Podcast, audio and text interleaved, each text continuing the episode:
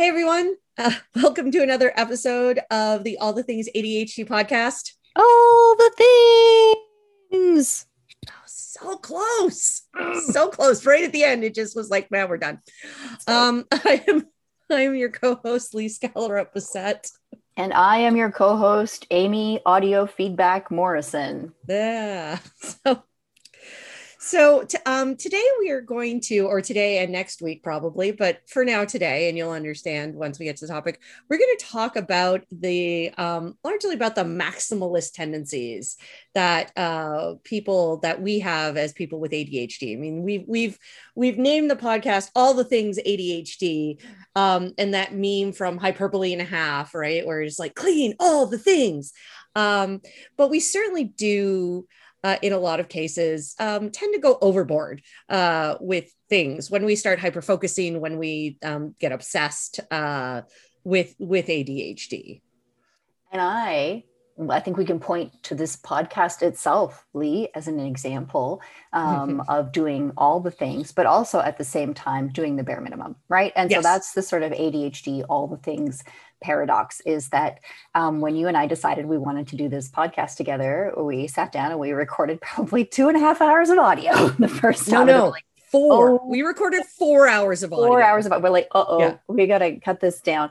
Um, and every time we meet to record, we're like, we're just going to do one episode today. But then we talk so much about so many different things in such levels of detail, chasing every side quest off to its conclusion, uh, that it winds up being two and sometimes three episodes. But then right? You, we were just talking before you press record. You uh, often find yourself on Thursday nights going, "Oh crap, we have to publish a podcast tomorrow. I guess I should edit that." And you like cut the episodes at a natural pause point, and you record an intro, and then it's done. There is no sound balancing. There is no like we don't have script meetings where we talk in Gosh, advance no. about what we're going to do. Uh, and in fact, t- today's episode is brought to you by Lee and I um, talking with one another in the 30 seconds before uh, we pressed record and the 30 seconds after the Zoom meeting started. We're like, ah, maybe we're going to talk about too much today, yeah. right? So we we do like no prep, essentially, yep. right? And we do very little editing and we put it out there, right? And so that's very minimal. But the maximalism yes. is we have endless amounts of things to say.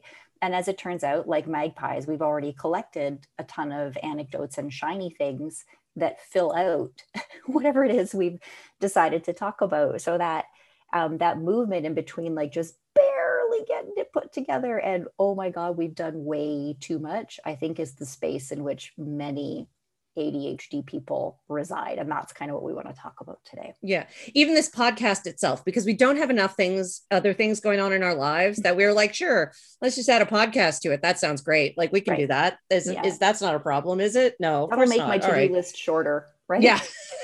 exactly. Exactly. Somehow. I could, I could squeeze it in in the yeah, in the yeah. in all my free time. Mm-hmm but I and so there's like I was also thinking just about and and again what what made me think about this is um your writing and you were sharing how um you know you you and and in writing sometimes cutting is good right cutting is mm-hmm. good but cutting is hard um and I was thinking about my own sewing um, where I've gone all in on sewing and I I've sewn I think 22 garments oh my this year so far. Right. Um you know five in the month of may which i thought no may is busy. I gotta take it easy in the month of may.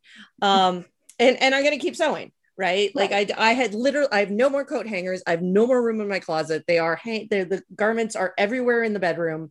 Like they they move from the bed to the back of my chair back to the bed again um because i don't have anywhere to put them. Uh and and and yet i have you know i cut another dress and um, i just put together a top pattern that's going to look cute for a whole bunch of the, the the the partial pieces of fabric that i have left over from other dresses that i've made that i right. love the fabric and want to use other things for so um yeah but then there's also like when i'm actually sewing it's like yeah, it's good enough. right. Yeah. Yeah. so you're going to sew like a huge number of garments um, and you're going to keep a huge amount of fabric chunks around the house and you're going to buy a huge amount of patterns and you're going to spend a huge amount of hours doing this. Um, and then when you're actually doing it, you're going to be like, ah, it's good enough. Right. Yeah. So what do you mean I have like, to hem it? right. Exactly. You'd rather have like 22 different dresses uh, that you've sewn in like 24 days, right? Uh, with some errors, one error, significant error in each of them. Uh, yeah.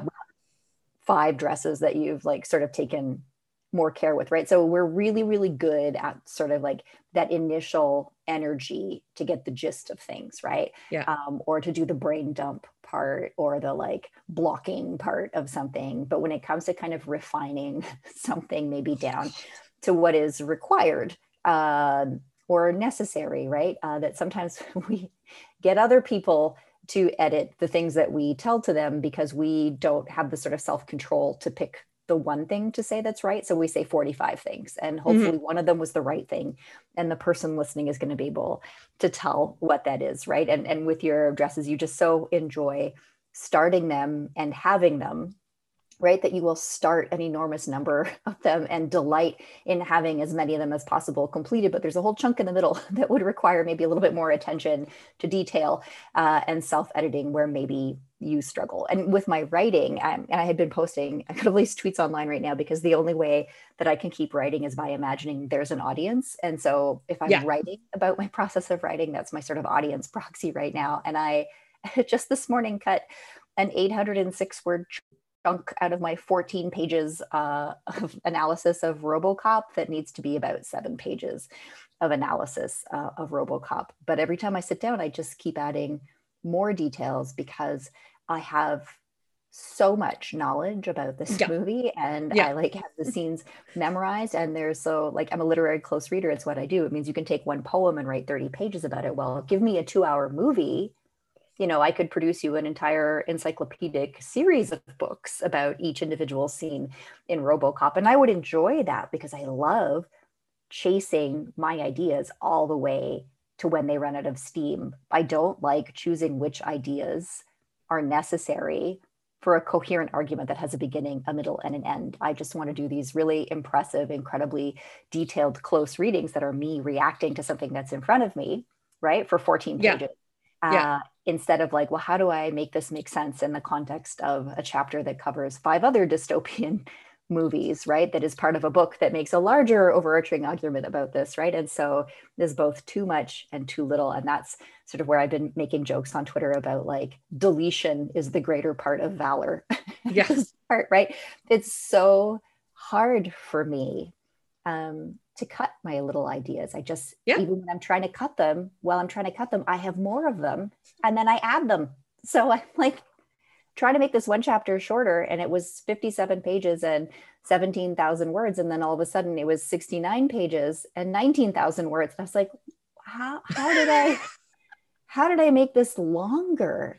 Right? I, I thought I cut things. I thought I cut things and I would like cut one sentence and then add seven. Yeah. Right um, astonishing. I'm just like overwhelmed at my own capacity to produce the raw materials of my own yeah. scholarship, but my inability to kind of like manage it down to something yeah. presentable. And that's one of the biggest things because I write as well and I word vomit and all that. That's one of been the, the greatest thing about sort of going alt ac is that as an academic, very often, at least in the humanities, writing is such a solitary activity right? And the peer review process is so uh, Slow. not not transparent. Yeah. Right? Like opposite it, of instant gratification yeah. too, right? Yeah.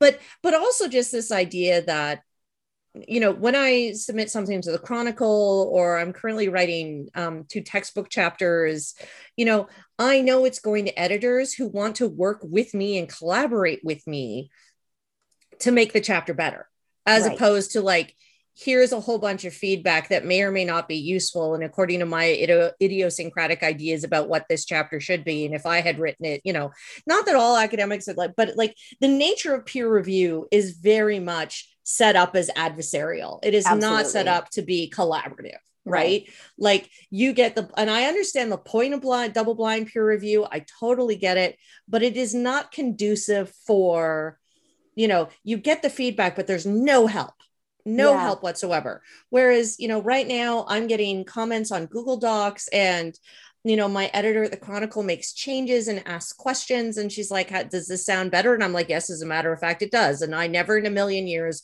if you had said, Make this sound better, I would not have been able to do it.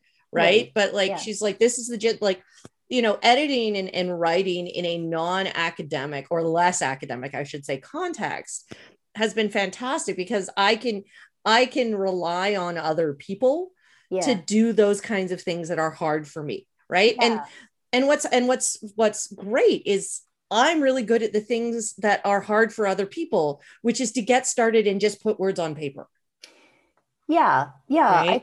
I, I think i have a lot of probably um, internalized shame about that um, right because i think like i'm just sitting here doing fantastically clever close readings of things. And then i've read 47 different academic articles about something. And then i wrote a hilarious sentence with a sustained metaphor that goes for a whole paragraph. But now it's twice as long as it needs to be. And i have no idea how to fix it right? Because that's where i i fall down. And especially because the process is so isolating right? So yeah. i um, appreciate having audiences. Why i love teaching so much and i love like giving keynotes that there's questions after. I love blogging and tweeting and i love doing this podcast because there's uh, an immediate sense of audience like we're going to record this today and in a couple weeks or maybe this week i don't know it's going to be out on the internet and then people are going to respond to it. And so it focuses me on the immediate goal of communication right? Where so much yeah. of other kinds of writing are about proving to a far distant audience that you're not an imposter. Like it's not yeah. the greatest sense of audience to go into a work task with. And I think that probably applies to people um, in in a lot of different jobs, not just writing things where like um, many of us with ADHD are really great at generating ideas, right? Starts 45 different things, cannot decide which four of them are worth pursuing, stops yeah. everything right? And so i think a lot of us because those are not the problems that that neurotypical people tend to have right? Yeah. Not like this super abundance of ideas and energy to start new things and rip the whole world apart and start over. Um, and they kind of p- can plod along fairly steadily um, and concretely according to like the gantt chart of how things are supposed to get done and do not struggle right with this sort of like getting enough done in the right kind of order. Um, and so that those of us who, in some ways, feel like quite clever and competent at generating interesting ideas feel like the very easiest part of that, which is just cut some of those ideas because you cannot pursue all of them right here. Yeah. Be the easy part. And when it's not, um, and certainly in uh, in academic publishing, no one will help you with that you no. have to pay for somebody. And in fact, yes. I have just hired an editor who's going to read my stuff for me um, and tell me what to cut because I don't know. And there's like so much shame around um, seeming like the the flighty one, right? Oh, you're all mm-hmm. full of great ideas, but you never follow through on any of them. It's because I can't pick, right? Yeah. Or I followed through on all of them to 25% and then I ran out of word count and now I don't know what to do, right? So yeah. so we're too much often in the early stages and then not enough at the end stages. Does that match? Yeah. Yeah. Oh no, I definitely think that that is that's the case. And part of it I think is um, and this is something that is common for people with ADHD is we again have trouble visualizing the finish mm-hmm. right and so they say with kids with ADHD you know you have to show them a final product yeah if they've never seen it before yeah. right? Um, and so it's not just do your project it's here's an example of what a finished project will look like. Let's go through the steps together to to get that final project. And so we have a lot of like that's why I, I wrote about this is that i am lockstep into only making the garments in the fabric that i have seen them in. Oh. Right? So because so it gives me a picture so like I just made a polka dot wrap dress. I became obsessed with making the polka dot wrap dress because that's the picture that the woman is wearing right. on the on the cover, so to speak, of the envelope of the right. pattern is a woman in that exact dress in a black and white polka dot dress. And as soon as I saw that, I could not picture that dress in anything other than that. Right. You locked right, right on. I was locked in on it. And so like, like a baby duck imprinting yeah. on an image yeah no but that but all of my patterns are like that where like i'm i'm trying to learn and figure out because i can't see the final project right, right? i can't see it so like I'm, I'm okay and I, i've figured out like the different ones like i've seen enough different kinds of shirt dresses in my life that that one's an easy one for me to see in different fabrics right right? But not all different fabrics. I can see it in solids and I can see it in pinstripes. I cannot see it in a floral, right? I can see florals in a wrap dress um, because I have seen lots of floral wrap dresses. Right. Um, but uh, but then I'll I'll get these other fabrics and I'm like, well, so uh, and and I've devised systems to help me sort of filter. It's like it's a woven, it's this wide, it's this long, it is suitable for these kinds of patterns that I have, and so therefore, and then I, I end up going and, and being like, well, the picture shows it in a solid, so I can't possibly do it in a print.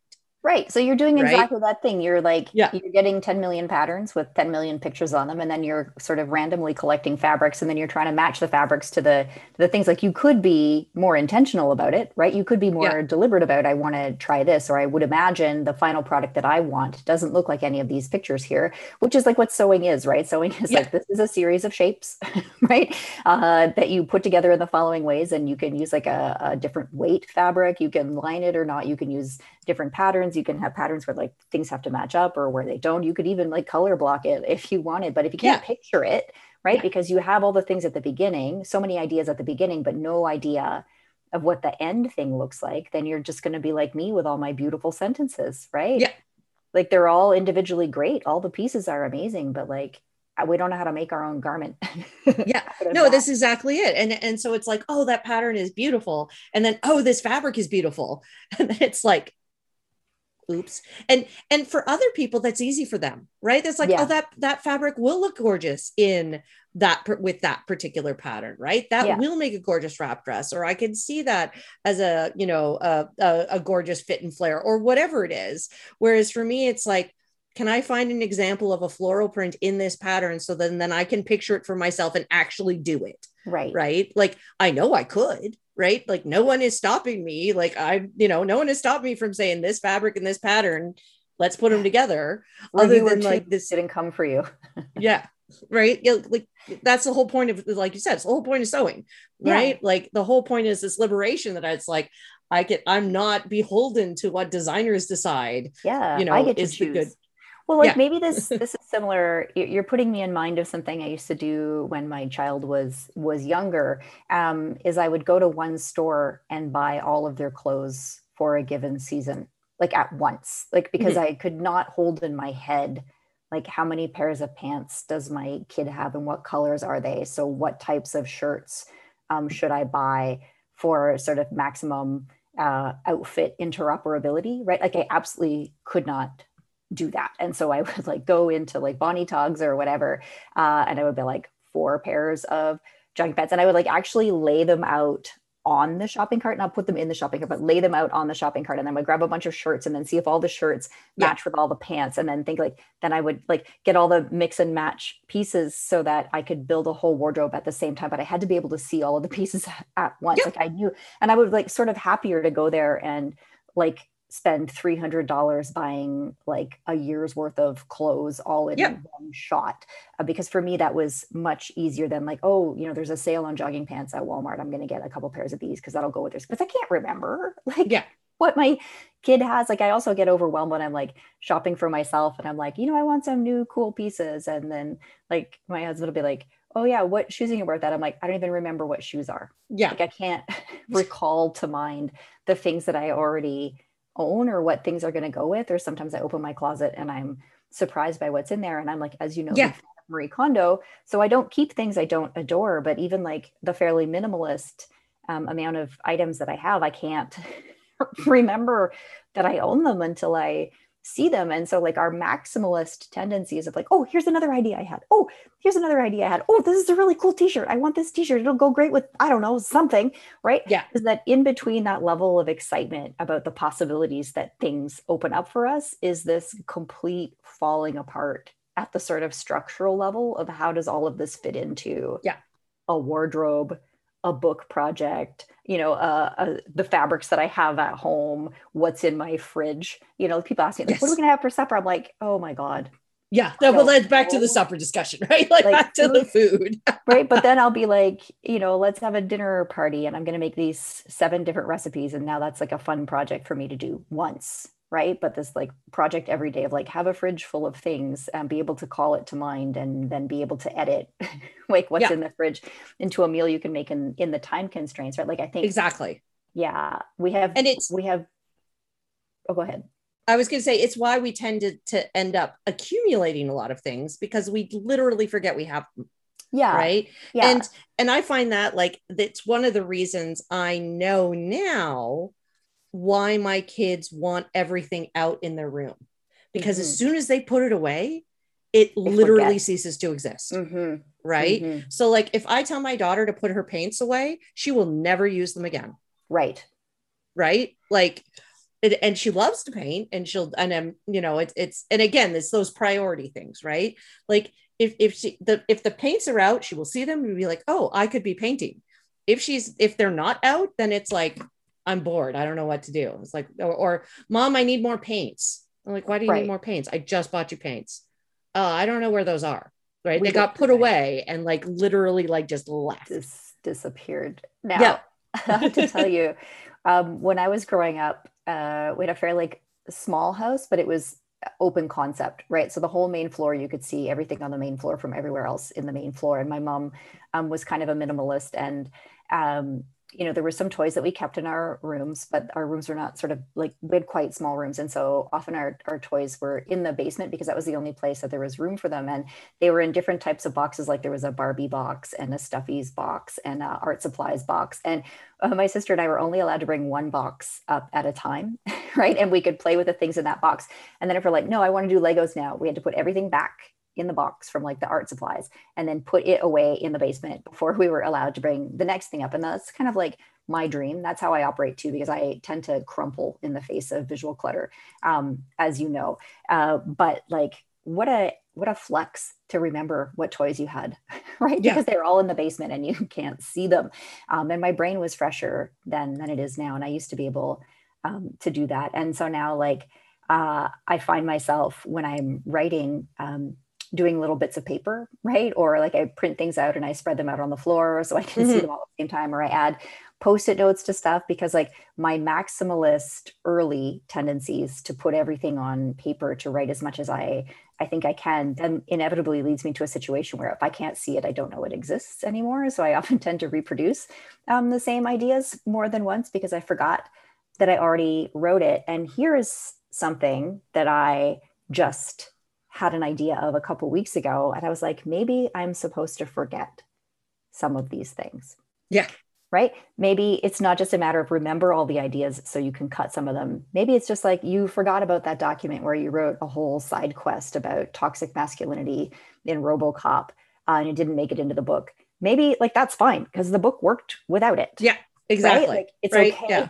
maybe yeah to forget. Like maybe if you really, really wanted to paint and it suddenly occurred to you, oh no, I want to paint, you would be like, oh, actually, I own paints, right? But if the right, so maybe sometimes like that forgetting is okay. But I think because our brains are so buggered up, uh, that many people with ADHD um, feel that forgetting things is like a mark of personal failure. But sometimes yeah. you forget things because your brain is actually winnowing out the memories you need to keep from the ones that you don't. But since we forget everything, yeah like we don't know right? Like because that's to the... go to the optometrist today? Like i don't know. We're so afraid of forgetting things that that the things that we are just pruning out of our brains as a process of kind of editing our own ideas or what have you um, that we're afraid of that right? We're afraid of forgetting anything. Now does that resonate with you at yeah. all? Oh yeah. yeah.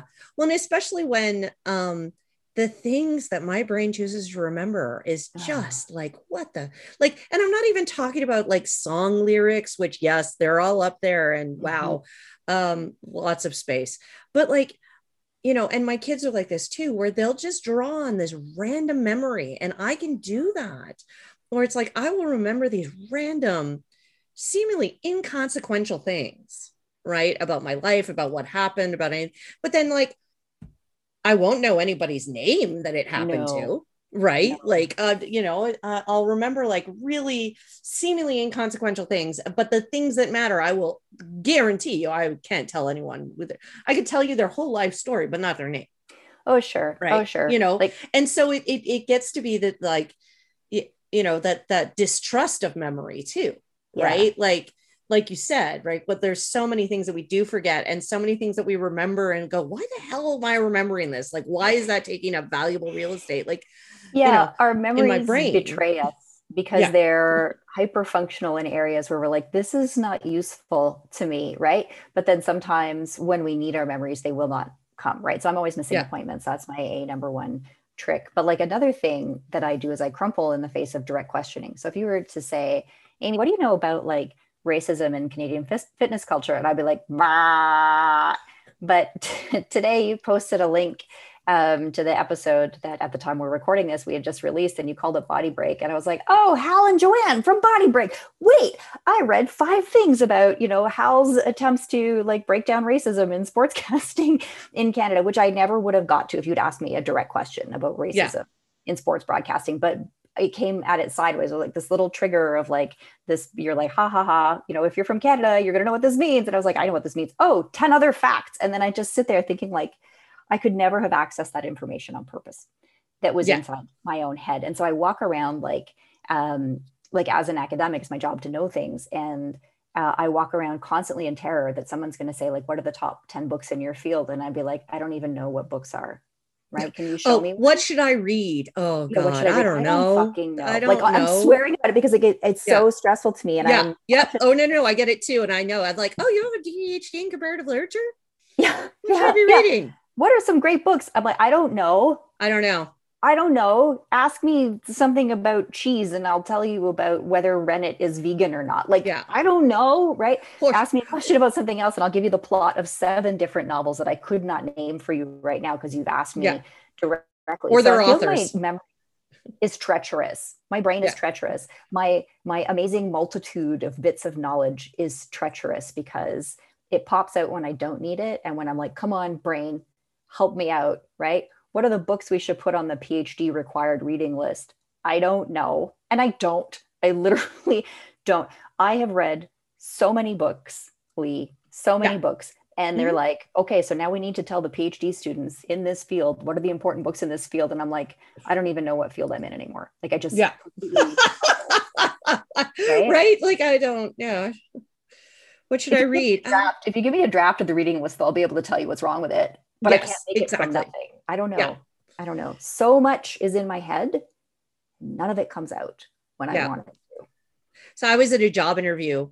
Um, and this was this was sort of like it was going to be hard to take it. But anyways, so my alma mater at Université de Sherbrooke was actually hiring somebody in comparative Canadian literature. Oh, I know.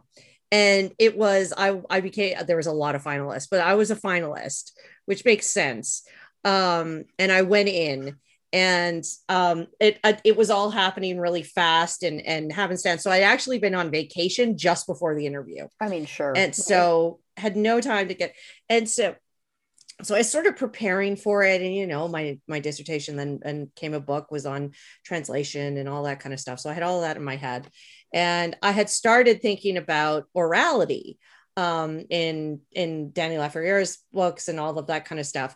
And I had done the research and I'd found all the people, and I can't even name the name anymore either, right? but uh, Hiller, maybe, yeah. Anyways, but but I was just sent for this for for like a loop because it's like, well, we know you know a lot about translation studies, and so we feel good about that. Talk to me about your re- your new research now in orality. Who are the people that you've been reading? And I could see damn book on my shelves, right. the section on my shelf where you could find it. Right. I could see the cover, the color, the image. Could I remember the words and this the author so name on it? This no. is so relatable. That's the nightmare scenario. That's the nightmare and, scenario. Yeah. And in a job interview, no less, of like what my dream job was. Yeah. Yeah. Right? And be like, the dictionary defines orality as, yeah. right? Yeah. Like, like I think orality is about talking. Hold on. Can I look at my notes for this? Yeah, like, like can I hard please, question, right? Could you just let me like I I know it like you know and and i was feeling really proud of myself too as i was going through this research um, that i had very quickly found on my own the foundational texts yeah. for this particular thing. And i was like yeah. wow that didn't actually take that long. And i must really know what i'm doing for when it comes to research because it's this whole new field that i've never studied and never done anything with. And here i am finding these foundational texts and making sense of all of this kind of stuff. But what but are their names? what are their names? no fucking idea just like gone um and, scenario yeah and i was just like and, and you know uh, one of those moments where you're just literally almost in tears, right? Like oh, you're sure. just and oh, sure. and these are you know and these are people I knew on top of it. Mm-hmm. Like maybe it would have been actually it was a little better that I knew them, right? If it had been absolute tr- strangers, like the rejection it would have like kicked in big time. But yeah. I'm like, they know me. I'm like, this, is who I am. They must know that I was there for five years. Like they. you know this this kind of feels that anecdote that you're sharing feels to me like it it is in some way analogous to a stutter right like it's yeah. not that in a stutter that you don't know how to talk it's that somewhere in between your brain and your mouth something gets stuck right that mm-hmm. there is a block that doesn't have anything to do with your competence right it has yeah. to do with the um the the situation or it has to do with like some neurological or physiological quirk that makes it impossible like to access that specific piece of information in the specific way it is being required of you. And like i know that some of the therapies for um, for a speech uh, for stuttering is like if you have certain sounds that are problematic for you work around them right or like craft beginnings of sentences that do not use those sounds so that you can at least unhinge your mouth and yeah. get started and like so like there are, are workarounds like i uh, for like the thing that you're describing. And I know on this podcast before, I've talked about how when I want to design a syllabus, I need to be in front of my bookshelves and I would drag my fingers mm-hmm. along the shelf because I'm like, oh, I'm teaching a course in media history. Like, I think TV is part of that. Like, the end. Like, I don't know. I mean, I've read. I probably own seven textbooks about media history. I could not tell you the names of any of them. I, yeah. you know, have like like field guides to media history. I have like compendiums of like academic articles about it. I have like encyclopedias of media history, and I don't remember. And I'll be like Raymond Williams, maybe like what? Like I don't know. But if you put me in front of my shelf and I can run my finger along it, I can see all those books that I read. And once I can put my finger on the spine of that book, I'm like, oh, this one was about this, right? Um, yeah. But that's like a little workaround um, in between. Like I, I'm trying to be kinder um, to my brain. And I hope our readers can be kinder to their brains too. That sometimes when you choke, right? When you choke in the face of like things that you know, you know very well, it's because your brain bucket is too full.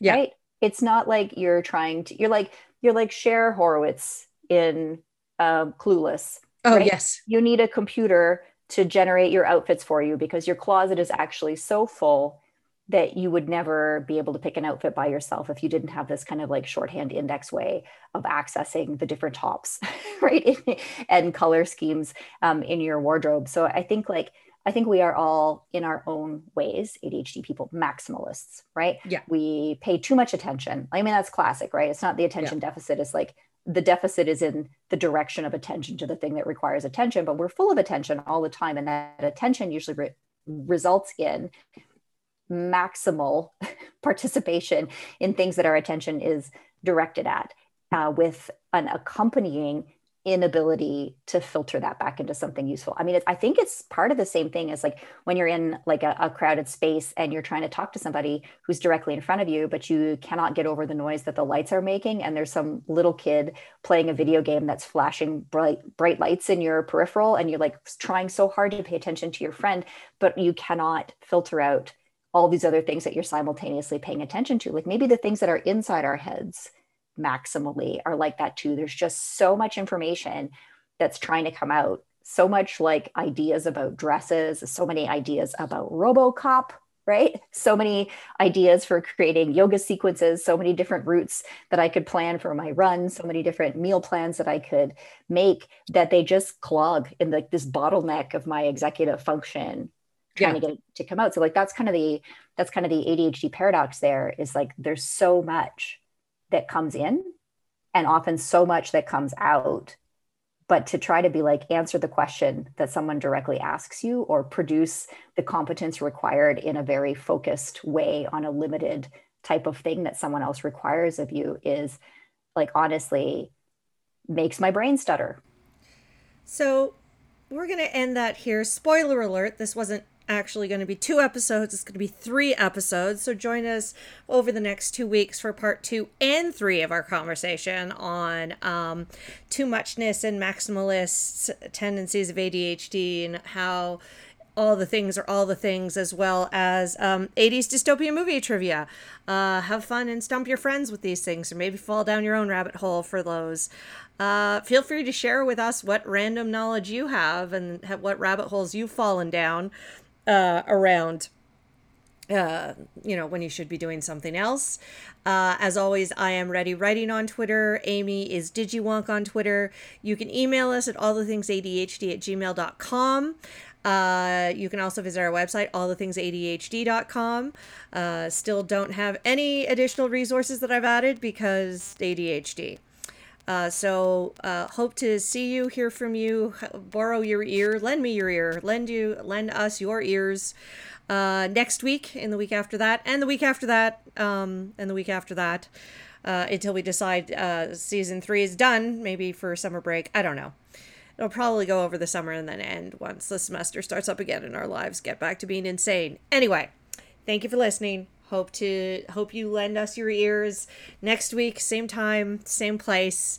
Um yeah just i'm obviously clearly struggling with the day and uh, try to stay focused everyone. Thanks